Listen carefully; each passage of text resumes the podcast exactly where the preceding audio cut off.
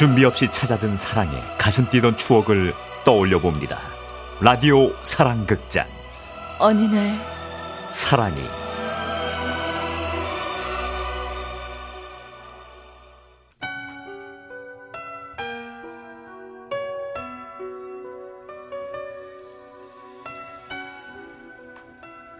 그날은 아버지의 장례식이 있던 날이었습니다.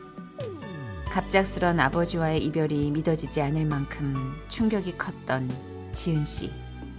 그러나 아버지를 잃은 슬픔을 새기는 것도 잠시. 장례식장은 빚쟁이들로 아수라장이 되고 말았습니다. 이거 좀 놔봐. 아, 이렇게 가버리면 내 돈은 누가 갖냐고. 지금 뭐 하시는 거예요? 여기 장례식장이라고요. 잠깐만, 대기 이 집 딸이요? 어? 내 돈 언제 갚을 거야? 어? 당신 아버지가 부도 내고 떼먹은 내 돈 언제 줄 거냐고? 지은 씨는 입을 꾹 다문 채 고개를 떨궜습니다. 직원 50여 명이 넘는 공장의 사장이었던 아버지는 부도의 충격으로 갑작스럽게 세상을 떠나셨죠. 남겨진 가족들은 아버지를 추모할 시간도 없이 장례식이 끝나자마자 쫓기듯 이사를 해야만 했습니다. 아, 어떡하니. 나는 지하방은 싫은데. 엄마는 지금 우리가 그런 거 가릴 때라고 생각해요? 나는 말이야, 동사무소에서 등본 한 번을 떼본 적 없는 사람이야, 얘. 네 아빠가 다 해줬는데. 이미 돌아가시고 없는 아버지 타령만 하는 엄마와 아직은 한창 공부해야 할 초등학교 늦둥이 남동생. 지은 씨는 막막함에 눈물만 흘렀습니다. 도대체 뭐부터 해야 하는 거야? 누나 나와봐 이거 좀 같이 옮기자 뭔데? 어, 이모가 뭘 보냈어 지은 씨가 밖으로 나가보았을 때 문 앞에는 허름한 중고 TV와 세탁기가 놓여 있었습니다. 아 누나 이거 우리끼리 못 들겠다 저기 어르신들 좀 부를까? 아, 미쳤어? 우리한테 돈이 어딨어? 자, 조금 더 힘써봐. 아 나도 힘주고 있다고 그때였습니다. 도와줄까요? 아니요. 보통은 누구세요를 먼저 물었겠지만 지은 씨는 그가 누구건 상관없었습니다. 그저 지하의 그 남루하고 초라한 방을 보여주고 싶지 않았을 뿐이었죠. 어? 나 이 형 아는데 네가 알긴 뭘 알아. 자, 얼른 세탁기나 들어. 아니야 이 형 우리 2층에 사는 형이야 그쵸? 어, 맞아. 자, 이리 나와서 이쪽을 잡아보세요. 제가 그 맞은편을 잡을게요. 그렇게 세탁기를 옮겨주고 배관 시설까지 살펴주고 간 남자. 저는 김영선이라고 합니다. 네, 그럼 고맙다는 말도 없이 그를 보낸 지은 씨는 괜한 속상함에 눈물이 났습니다. 아무한테도 도움 받기 싫었는데. 아버지, 보고 싶어요. 마당 한 구석 바람을 맞으며 지은 씨는 그렇게 한없이 울고 또 울었습니다. 바람이 분다 서러운 마음에 텅빈 풍경이 아, 또 늦었네. 아, 여보세요? 아, 왜 이렇게 안 와? 지금 가고 있어요. 저 앞에 알바가 좀 늦게 끝나서. 아, 그건 지은 씨 사정이고, 나 지금 나가봐야 되는데, 이게 편의점은 누가 보냐고. 저, 죄송합니다. 죄송합니다. 저 거의 다 왔어요. 저 편의점 보여요. 죄송합니다. 죄송합니다. 아, 빨리 좀 와. 식당에서 마트로, 편의점에서 호프집으로 매일같이 뛰고 뛰며 생활정보지에서 얻은 일자리를 소화해냈던 지은 씨. 그것은 난생 처음 겪어야 했던 육체적 고통이었습니다. 그러나 그것보다 더 힘든 것은 정신적 고통이었죠. 살림 외에는 아무것도 해본 적 없는 어머니와 아직 어리기만 한 남동생을 먹여 살려야 한다는 가장의 무게. 지은 씨는 그 무게에 하루에도 몇 번씩 감정이 휘청였습니다. 다녀왔습니다. 아, 예. 너 왜 이제 와? 나 너무 더워서 못 살겠다. 우리 에어컨 하나 사자. 우리한테 그럴 돈이 어딨어요. 선풍기 켜세요. 어머 얘. 네 아버지 살아계실 때 나는 7월만 돼도 에어컨부터 켜던 사람이야. 8월 무더위를 어떻게 선풍기 하나로 견디니? 나는 말이야. 엄마! 아 깜짝이야. 나 새벽에 나가서 12시간 일하다 들어온 사람이에요.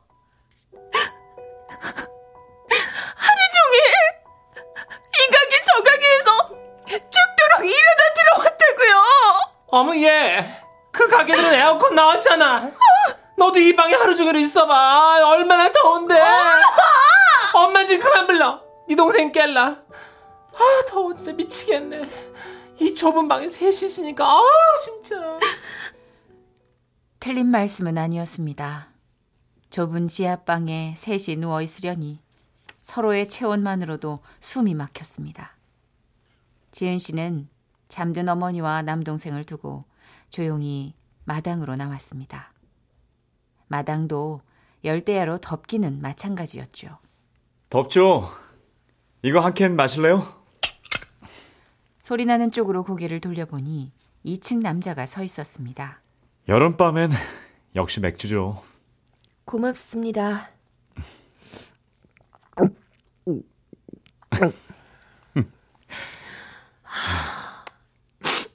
괜찮아질 거예요.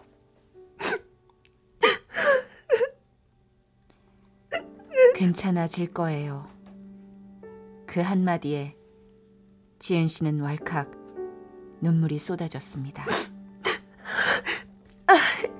제가 벌써 취했나 봐요.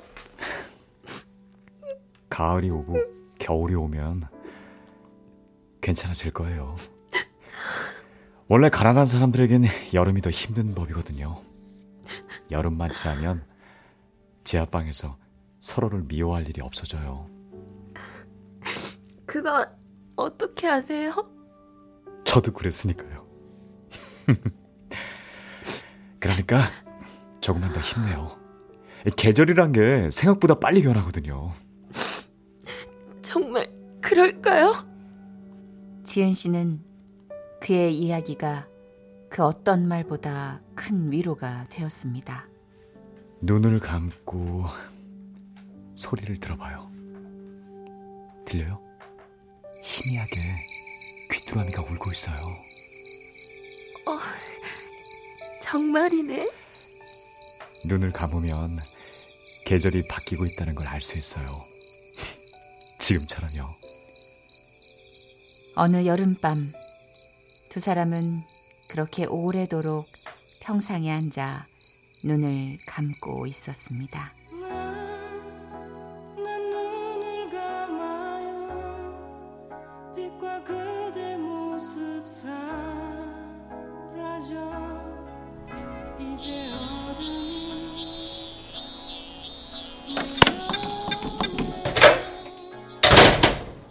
어?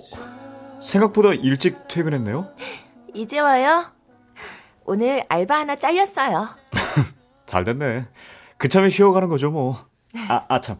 이거 좀 안고 있어요. 어, 어, 웬 생수병이에요? 지은 씨 더울까봐 얼려왔어요. 그거 안고 있으면 시원해져요. 아, 자, 맥주 얼린 것도 여기 있고요. 오늘 안주는 오징어예요. 괜찮죠? 매번 고마워요. 에이, 뭐려. 우리 어머니가 술은 참 잘 드셨는데. 지금은 끊으셨어요? 아닐걸요? 아, 하늘나라에 계세요. 아, 죄송합니다. 우리 부모님은 교통사고로 같은 날 돌아가셨어요. 조금 있던 유산은 사기당했고, 저는 동생 둘을 데리고 살아야 했죠. 그의 삶은 지은 씨만큼이나 구구절절했습니다. 우린 집에서 밥도 안 해 먹었어요. 남자 셋이라 매일같이 편의점 김밥을 이 평상에서 먹고 들어갔죠. 그래도 지금은 밥도 해 먹고 시켜도 먹고 그래요. 많이 발전했죠. 이런 얘기를 아무렇지도 않게 털어놓는 그를 지은 씨는 물끄러미 바라봤습니다. 자신이 지은 씨보다 여섯 살 많다고 알려줬던 그 남자. 아, 참. 우리 둘째가 수박 사왔는데.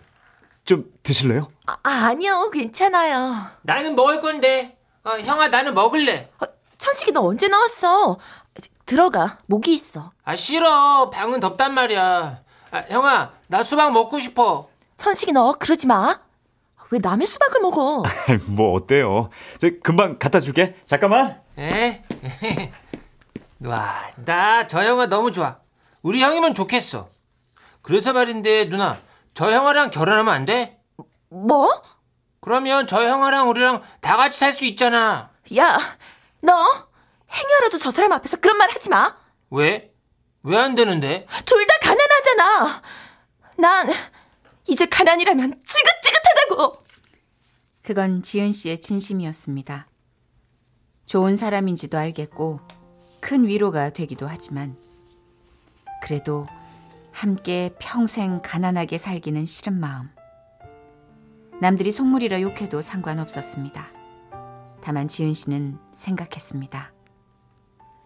우리 비록 함께하지 못할 테지만 그래도 그가 행복하면 좋겠다.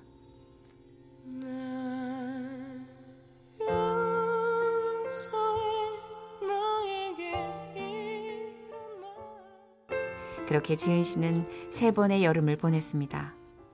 행여 지은 씨가 부담스러워 할까 비가 오는 날이면 다세대 주택 8가구가 모두 먹을 수 있을 만큼 부추전을 부쳐오던 남자. 우와, 역시 형 요리는 참 맛있어.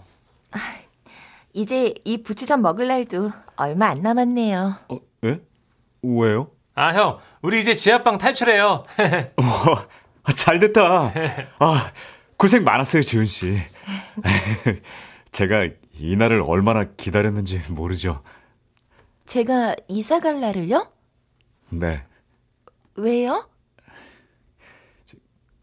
고백하고 싶었어요. 네? 네? 우와, 대박. 충격! 엄마, 엄마! 누나 고백 받았어요! 야, 너 엄마한테 말하지 마. 괜찮다면 우리 진지하게 만나 볼래요? 당신이 덥다면 여름엔 멀리, 그러다가 겨울이 오면 가까이. 그렇게 당신이 원하는 거리에 있을게요. 아, 지- 아 아니 저기 아, 저는 아, 지금 당장 대답하지 않아도 돼요. 천천히 생각해요. 뜻밖의 고백과 따뜻한 눈길. 지은 씨가 이사를 한 후에도 두 사람은 위로가 필요한 날, 화가 나는 날, 좋은 일이 생긴 날에 서로를 찾았습니다. 자, 이거 받아요. 이게 뭔데요? 청첩장. 우리 막내 결혼해요. 우와 잘 됐다. 아 그때 그 아가씨랑 결국 하는구나. 아저 우리 집도 경사 있어요. 에? 음, 뭔데요? 내 동생 이번에 대학 들어갔어요. 우와. 아, 그렇게 공부 안 해서 걱정이라도. 아, 잘했네. 아, 이런 날 가만히 있을 수 없죠. 우리 한 잔 하러 가요. 좋죠? 그렇게 두 사람은 10년을 함께 했습니다. 서로 형편이 어려운 탓에 정작 자신들의 앞날은 얘기하지 못하고 동생들을 보살피며 살아온 세월. 그리고 가을이 오던 어느 날 그는 말했죠. 이젠 우리 차례인 것 같지 않아요? 네? 지은 씨랑 사계절을 온전히 같이 지내고 싶어요. 우리 결혼할래요? 좋아요. 그렇게 두 사람은 결혼을 했고 어느새 3년을 지나고 있습니다. 아마도 그가 성급하게 다가왔다면 그를 받아들일 수 없었을 것 같아요. 그땐 제 마음에 여유가 없었으니까요. 그런데 그는 늘 원하는 거리만큼 딱 알맞은 자리에 있어줬어요. 기다려줄 땐 기다려주고, 다가와 줄 땐 다가와 주고.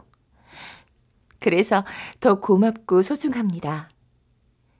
여보, 앞으로는 내가 더 잘할게.